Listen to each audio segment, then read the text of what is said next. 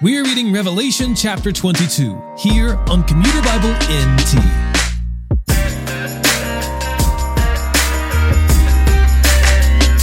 Friends, we've reached the final chapter of the final book of the New Testament, which means we've also reached the end of our reading plan for the year. Today, John sees the river of the water of life flowing from the throne of God and of the Lamb. Whereas the first Adam fell into sin and death by eating from a tree, the second Adam from above provides a tree of life which heals the nations. John hears the Lord say that he is coming soon and that his reward is with him. He declares himself to be the Alpha and the Omega, the root and descendant of David, and the bright morning star. The Spirit and the bride say, "Come." Revelation chapter twenty-two. Then he showed me the river of the water of life, clear as crystal, flowing from the throne of God and of the Lamb, down the middle of the city's main street. The tree of life was on each side of the river, bearing twelve kinds of fruit, producing its fruit every month.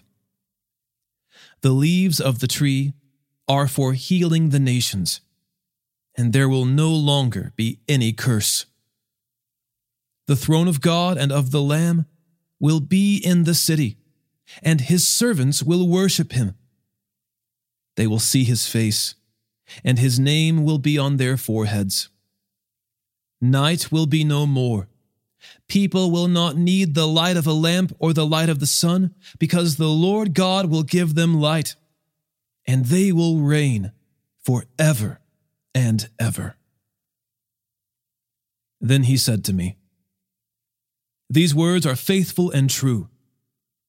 The Lord, the God of the spirits of the prophets, has sent his angel to show his servants what must soon take place.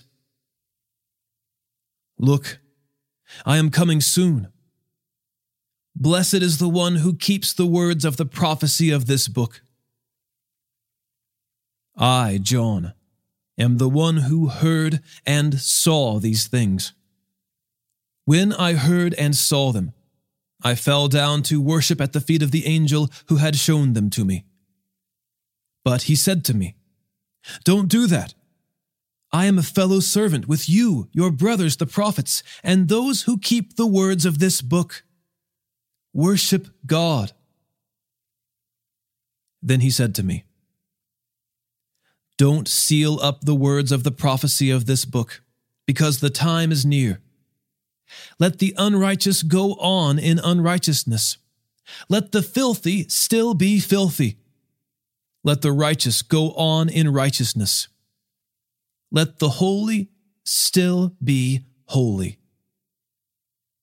Look, I am coming soon, and my reward is with me to repay each person according to his work. I am the Alpha and the Omega, the first and the last, the beginning and the end. Blessed are those who wash their robes, so that they may have the right to the tree of life and may enter the city by the gates. Outside are the dogs, the sorcerers, the sexually immoral, the murderers, the idolaters, and everyone who loves and practices falsehood. I, Jesus, have sent my angel to attest these things to you for the churches. I am the root and descendant of David, the bright morning star. Both the Spirit and the bride say, 'Come.' Let anyone who hears say, 'Come.' Let the one who is thirsty come. Let the one who desires take the water of life freely. I testify to everyone who hears the words of the prophecy of this book. If anyone adds to them, God will add to him the plagues that are written in this book. And if anyone takes away from the words of the book of this prophecy, God will take away his share of the tree of life and the holy city, which are written about in this book. He who testifies about these things says, Yes, I am coming soon. Amen. Come, Lord Jesus. The grace of the Lord Jesus be with everyone. Amen.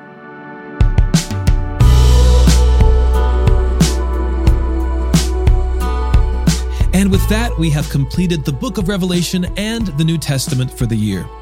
Thank you so much for joining us for Commuter Bible N T. I hope you'll see us again next year with one of our podcasts. If you benefited from this podcast, I would love for you to share it with someone else.